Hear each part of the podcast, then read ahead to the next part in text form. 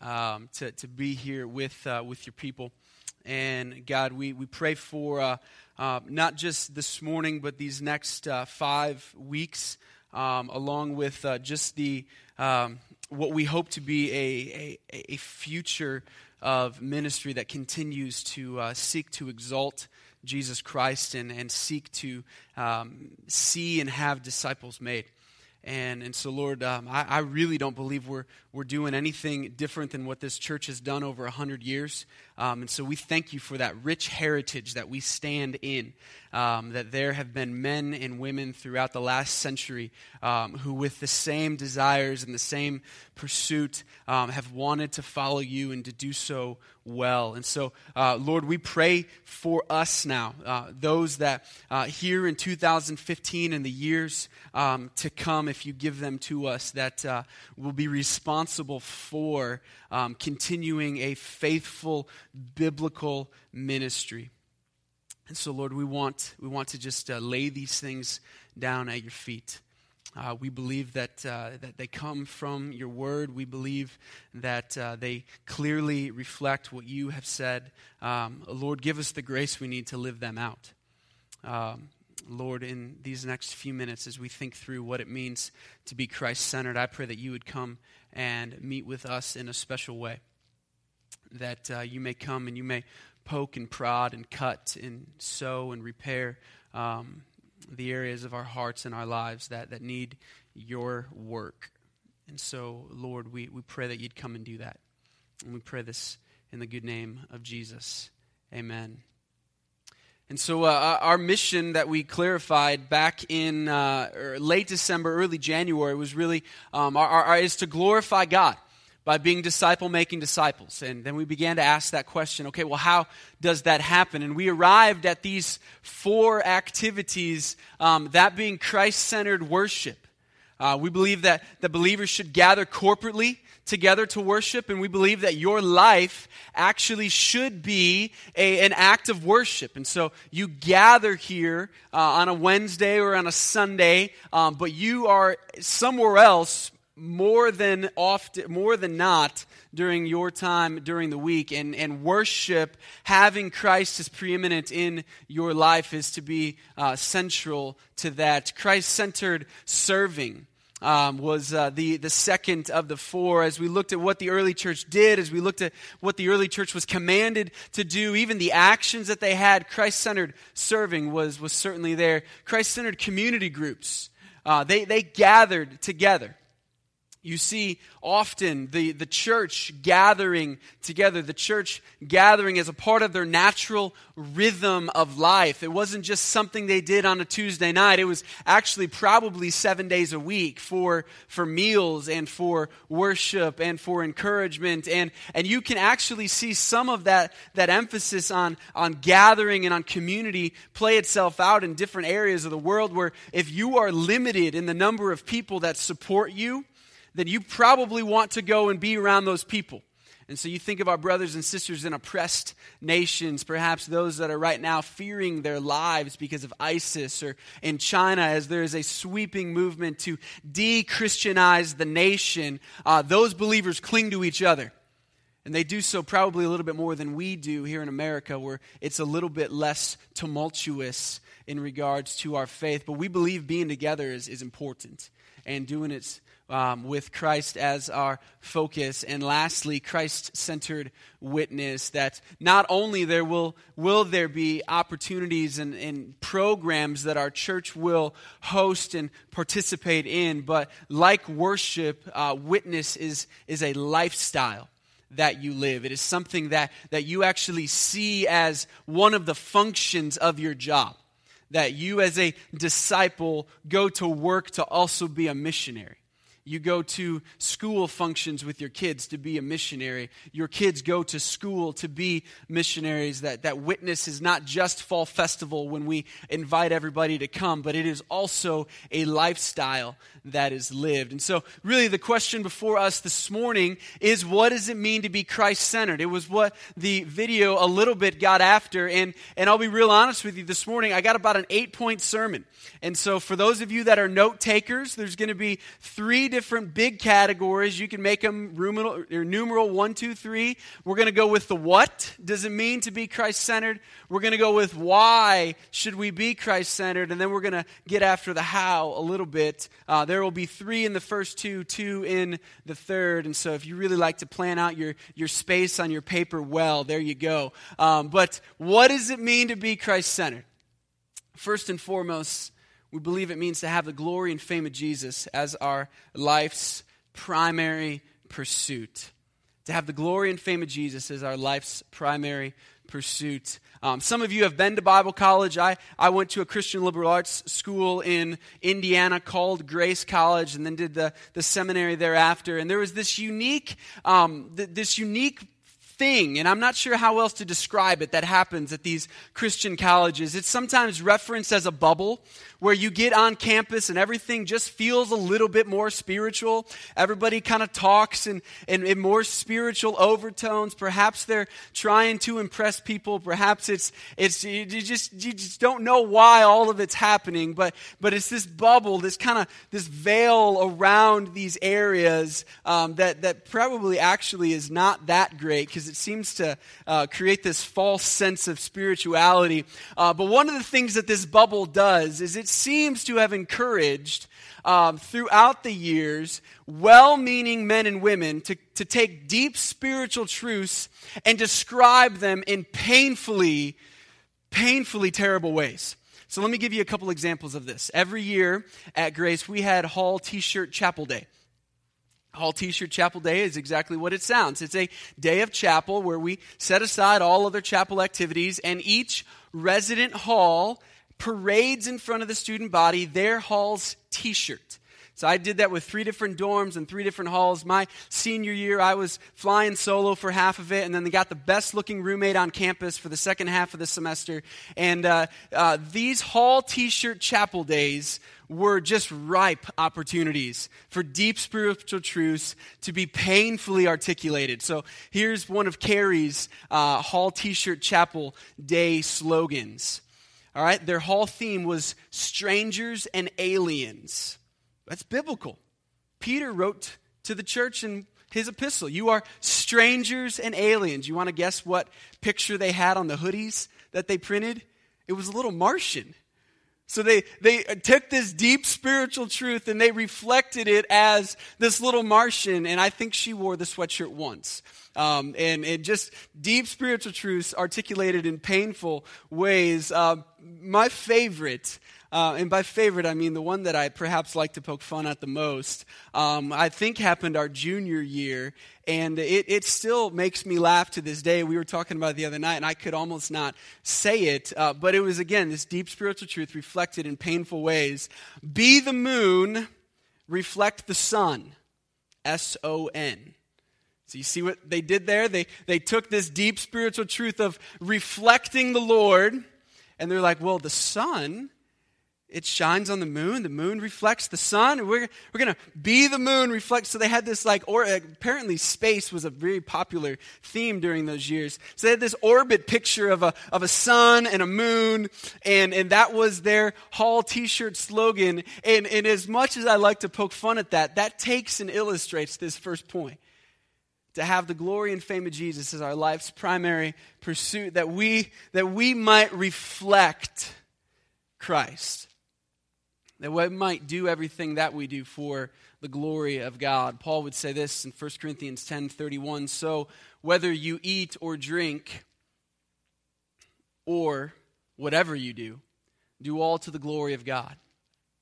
And so he's writing about um, pagan worship and temple sacrifices and, and how that, eh, how that uh, affects food and diets. And he, you know what, whether you eat or drink, and then he just broadens it to every single thing that you could think of in whatever you do, you do all to the glory of God.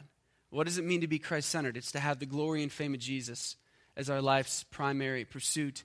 Jesus is the image of the invisible God.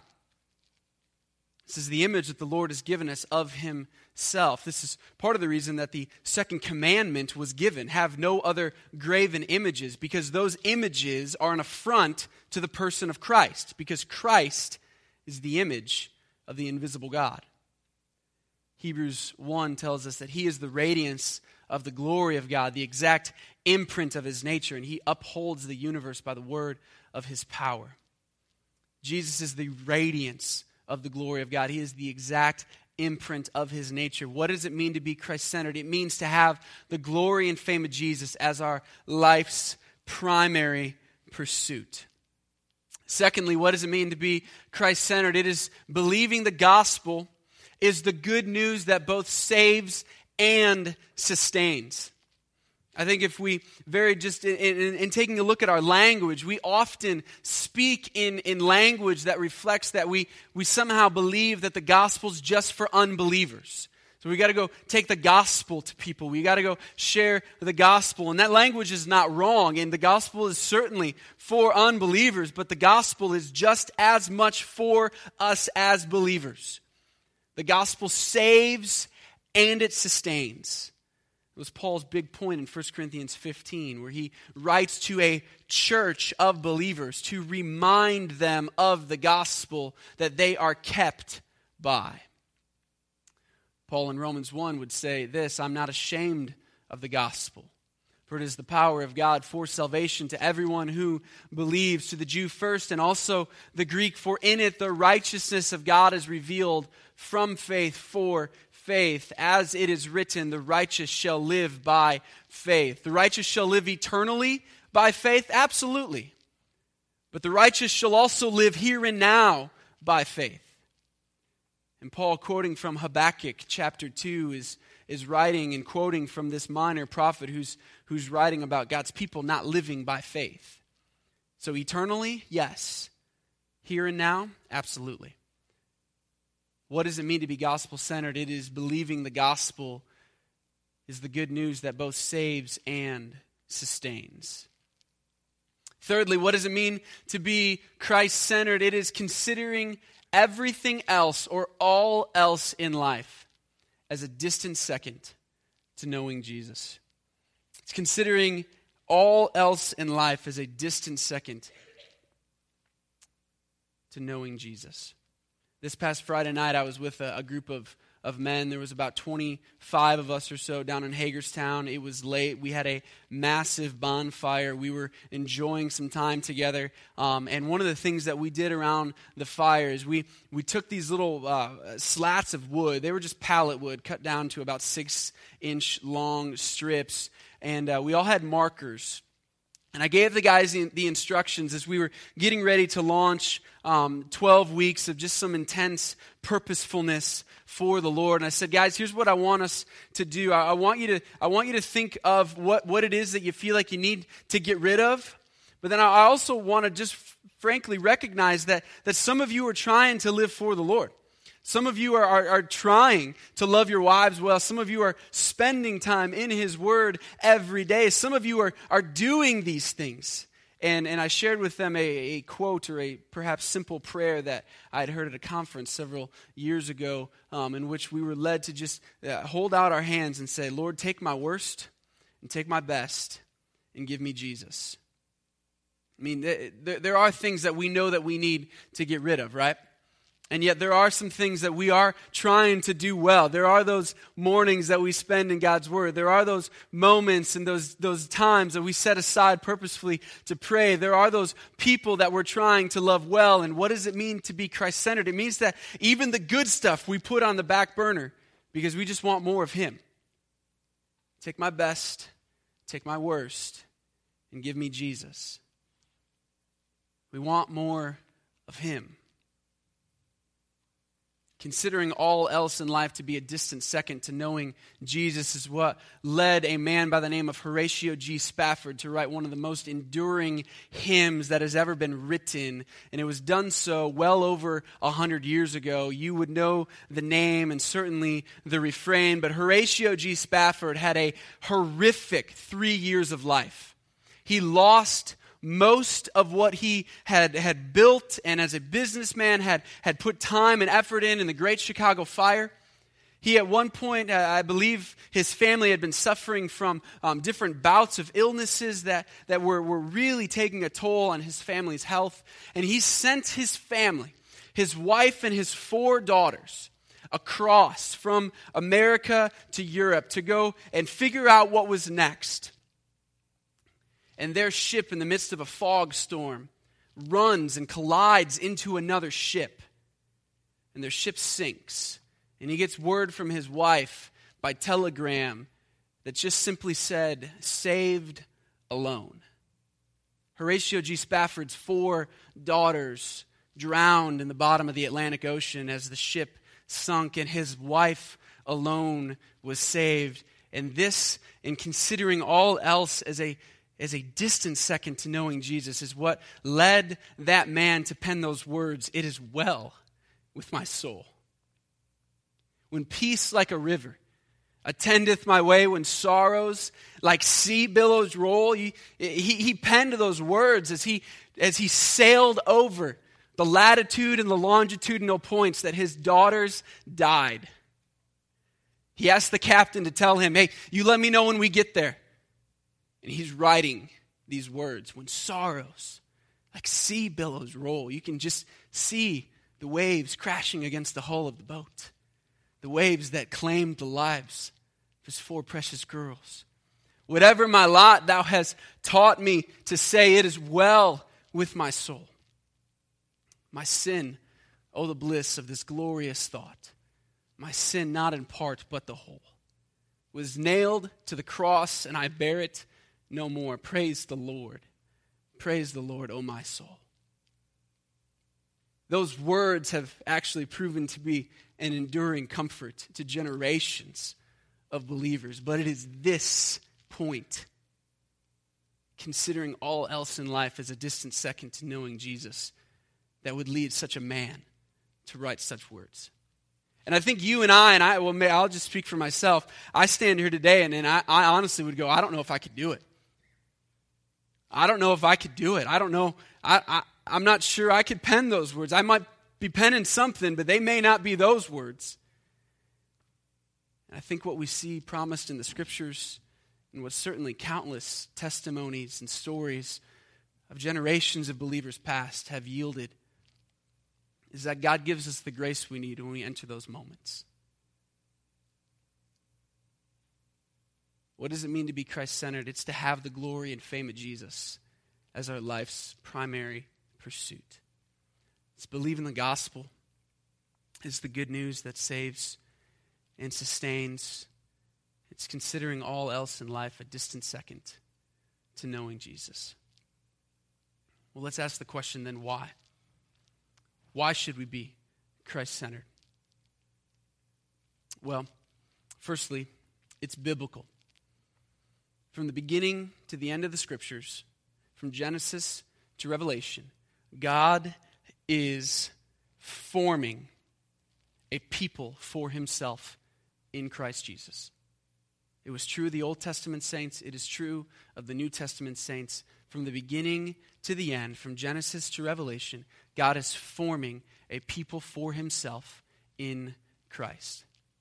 And so to be Christ centered is, we believe, to be biblical. We believe it's to be faithful to not only what we see God doing in the scriptures, but what he has commanded us to do. Secondly, why should we be Christ centered? It's faithful to the commands that we've been given. Matthew 28, 19 and 20. Go into all the world and make disciples, baptizing them in the name of the Father, the Son, and the Holy Spirit, and teaching them everything that I have commanded you. And lo, I am with you, even to the ends of the earth. We believe being Christ centered is faithful to the commands that we have been given. We believe that the command that Jesus gave his disciples in the Gospels to follow him is the same command that we have been given and the very same command we are looking to call others to join us in. And so to be Christ centered is to be faithful to the commands that we have been given. We have not been called to make converts, we've been called to make disciples. And one of the simplest, if not the simplest way that I've, that I've found to articulate this is simply with this statement I follow Jesus. You come follow me. I think the very simplest that I can articulate what making disciples look like is I'm trying to follow the Lord. You come and follow me. It's what we do with our kids. It's what, it's what we're called to do with our, our friends and our coworkers and our neighborhoods. I, we, we're called to make disciples. And I think the easiest way that we can express that process is I'm trying my best to follow the Lord. You come and follow me, and we'll do it together. I got a text from a guy in our church a couple days ago that I was encouraged by. And uh, the text said this It said, uh, Hey, pray for me as I really pour into this other guy's life and, and try, to, try to encourage him to follow the Lord well. And, and like, I, I kind of did a little bit of a jig dance in my mind because it's like, that's it. I mean, that's the idea. I mean, if we were just a church of people trying to follow the Lord well and trying to influence others into following Lord well, I think we got it. And in some ways, those things are simple to understand and they are way difficult to live out. But I think we can get it by articulating that it's faithful to the commands that we have been given. The scriptures speak about us following in great detail. And we've been studying the book of Mark, and we're taking a break from that for the next five weeks. But let me read you a quote that I read a few, a few weeks ago in, in the book of Mark, but it, it bears weight on where we're at here. The word follow is used in the Gospels only of Jesus' disciples, never of those who oppose him occurring 19 times in Mark, following is a load bearing term that describes the proper response of faith. And here this scholar inserts a reference, Mark 10 52.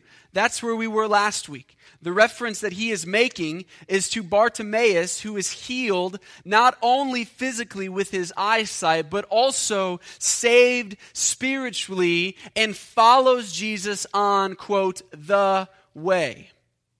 So he inserts that reference. Following is indeed practically synonymous with faith. Following is an act that involves risk and cost. It is something one does, not simply what one thinks or believes. We've been called to follow. Disciple, follower, I mean, those terms are synonymous. We've been called to make disciples, we've been called to make followers. And so, why should we be Christ centered? It's faithful to the commands that we've been given. Thirdly, why should we be Christ centered? It's how we change. Being Christ centered is how we change. Paul would say this in 2 Corinthians 3:18, and we all with unveiled face beholding the glory of the Lord, are being transformed into the same image from one degree of glory to another. This comes from the Lord who is the Spirit. You see, we're, we're transformed into the same image. What image is that? That's the image of Jesus. We're transformed from one degree of glory to the next, and that's from one degree of imaging Jesus to the next why are we Christ centered? It's how we change. That word transformed there, we get our English word metamorphosis from. And we're familiar with that scientifically. I mean, we're familiar with that with, uh, um, with sci fi movies. I mean, the whole Transformer brand is, is all based on this idea of metamorphosis that, you know, then they're cars, now they're crime fighting monster machines. Uh, how about the Hungry Hungry Caterpillar? That little kid's book. He eats everything and then cocoons himself because he's got a stomach ache, and a few days later pops out as a beautiful butterfly. And this is process of metamorphosis. We're familiar with that. Let me give you another example of metamorphosis. There is a crime fighting superhero by the name of Bison Man who is the creation of, of Ryan. And he's one of the, one of the, the characters that Ryan has, has put on paper. And, and some of the backstory of Bison Man, his, his original name was Richard Myers. And he was a 15 year old innocently uh, visiting the zoo with his father when a freak accident occurred and a bison ran into him and the, the powers and ability of the bison transferred to, to Richard, and he woke up from being knocked unconscious with the ability to fight disease and to save the world from all threats, foreign and domestic. And, and Bison Man then became this, this character who, who was transformed. Richard became something different. Richard may, on the outside, have just looked like a plain boy, but on the inside, had the powers and the ability of the bison to do incredible things. It's this idea of metamorphosis, this idea of transformation, and, and, and us being changed into the image of Christ is the whole purpose for why we've been saved at all. In Romans 8 28 and 29, we're told, and we know that for those who love God, all things work together for good. Now let's just pause here for a minute Paul doesn't say all things work together are good. He doesn't say, he doesn't say, hey, Horatio, you losing your daughters? Yeah, well, you know, that's a good thing. Now, what he says is they work together for good. It echoes the words of Joseph at the very end of the book of Genesis, where, brothers, what you meant for evil, God meant for good. Certainly, Joseph wouldn't have looked back on his life and go, Well, it's, it's, I'm glad I got thrown in the pit. That was a good day. I'm glad I got arrested. I'm glad I got forgotten. I'm glad uh, I'm glad Potiphar's wife framed me. I'm no, but he he's able to look back on all of those things and say, you know what? God used those for good. This is Paul's point here. And we know that for those who love God, all things work together for good for those who are called according to his purpose. So let's ask the question what's that purpose? For those whom he foreknew, he also predestined to be conformed to the image of his son. See, there's the purpose. There's the purpose of salvation. It's to be conformed to the image of his son. Why are we Christ centered? Because it's how we change. And we, with unveiled face, beholding the glory of the Lord, are transformed from one degree of glory to the next. Why are we Christ centered? Because it's biblical, it's faithful to the commands that we've been given, and it's how we change. The last question we'll ask this morning is how do we live Christ centered lives? Well, first, we delight in the law of the Lord. This is what the psalmist says in Psalm 1 as he leads off and prefaces the entire Psalter. Blessed is he who delights in the law of the Lord. David writes about this frequently, and in Psalm 19, he talks about, he talks about the law of the Lord being sweeter than honey, being worth more and more valuable than gold. And, and we, we may rightly ask the question okay, David, how did, you, how did you feel the Ten Commandments were sweeter than honey? It's because the purpose of the law is to lead us to God's grace. The purpose of the law is to reveal to us where we have fallen short and lead us to the sufficiency that we have in Christ, to forgive our sins and to impute to us his righteousness. We delight in the law of the Lord. Uh, one of the most helpful statements that I had uh, have ever heard in regards to just reading the scriptures um, is, is this: uh, we we don't just read the text, we let the text read us. We can sometimes come to the scriptures in the morning. We can, we can read it because, you know what, we, we need to read the text. And okay, I got my chapter or I got my couple verses done for the day. Awesome. But, but rather than just reading the text, we're to let the text read us because that's what it's intended to do. It's a double edged sword. It penetrates joints and marrow, it divides soul and spirit. And its intent is to lead us back to God. And so we delight in the, in the law of the Lord. Secondly, how do we live Christ centered lives? We, we work hard at following well. To be honest, some of the things that, that I've walked through here this morning uh, and just being Christ centered, it, quite simple to understand. And entirely something else to live out.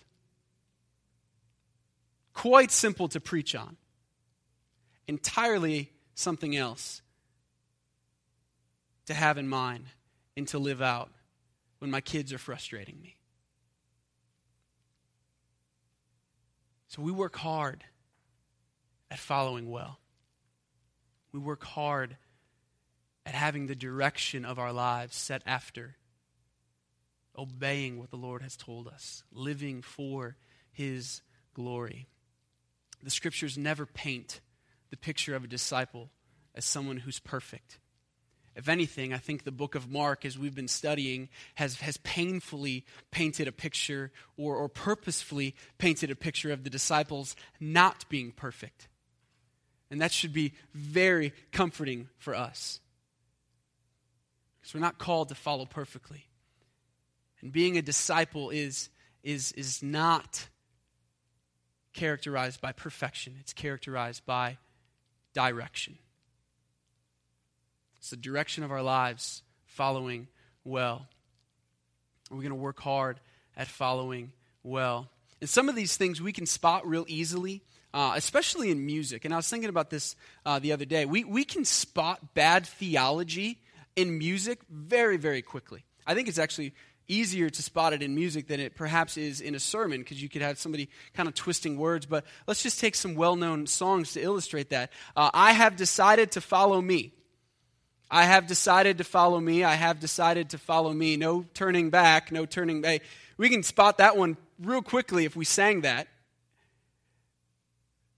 I mean, following me probably hasn't ever gotten me anything worthwhile. Song, I have decided to follow Jesus. I've decided to follow Jesus. No turning back. How about this? Turn your eyes upon Tim. Look full in his wonderful face. I mean, if we, if we sang that, I mean, could you imagine that? If, if the band got up there and like, all right, let's let's sing, turn your eyes upon Danny. Like, I mean, we probably would fire the guy. And like, if I came up here and said, like, hey, that, like, guess what? We rewrote some songs. It's like you should have a vote. You can spot this stuff real easily in music, and, and oftentimes it's, it's a little bit more difficult to spot in life. But we work hard at follow well, at following well. Part of that, I think, comes down to we, we spend our time and we focus our attention on the things that stir our affections for Christ. And then we just stay away from the things that rob our affections for Christ. How do we live Christ centered lives? We delight in the law of the Lord. We work hard at following well. And so those things will be things that characterize our gatherings. Lord willing, they have characterized them for the past year. That when we gather together, it is, it is the scriptures that we seek to understand. I mean, if you think about it, my job's fairly simple. I read the Word of God, I explain to you the Word of God and I help you apply the Word of God. That's the simple task of gospel ministry. So as we gather, we focus our attention on Christ. We sing songs that direct our gaze and our focus and our attention on Christ. The lyrics that we put on the screen should direct ourselves to Him. The preaching that we should have should direct ourselves to Him. The conversations that we should have should honor and glorify Him. And so, what we'll do over the next four weeks is we'll begin now giving some definition to Christ centered worship and Christ centered serving and Christ centered community groups and Christ centered witness. And as we unfold and define those things, Lord willing, we're able to understand what, what we believe the Lord has called us as a church to do as we seek to obediently follow the mission that He's given us to glorify God by being disciple making disciples. And so, as we get ready to close this morning, we're going to spend a little bit more time than normal singing. And so I'd ask for you to stand with myself and the band, and I would love to pray, and then they will lead us, and we'll raise our voices with one another and unto the Lord. Father God, we, we praise you for your word, for the salvation that we have in Christ. And Lord, we pray for the grace that we need to follow well, for the grace that we need to be Christ centered. Lord, I, I really do believe it's, uh, that is something really easy to preach, and it is something entirely different to live out something really easy to perhaps understand conceptually, but, but to put boots to the ground is where the difficulty comes. So, God, pray that you would be gracious in, in helping us live for you and for your glory, and that you'd be very gracious to reveal to us the areas in our lives where we still fall short. And we thank you that you are faithful and you are just to cleanse and forgive of all unrighteousness. And so, Lord, we want to, we want to just exalt the name of your Son here this morning. We want to praise him. We want to glorify you. And it's in him alone where our hope is found. And in his good name we pray. Amen.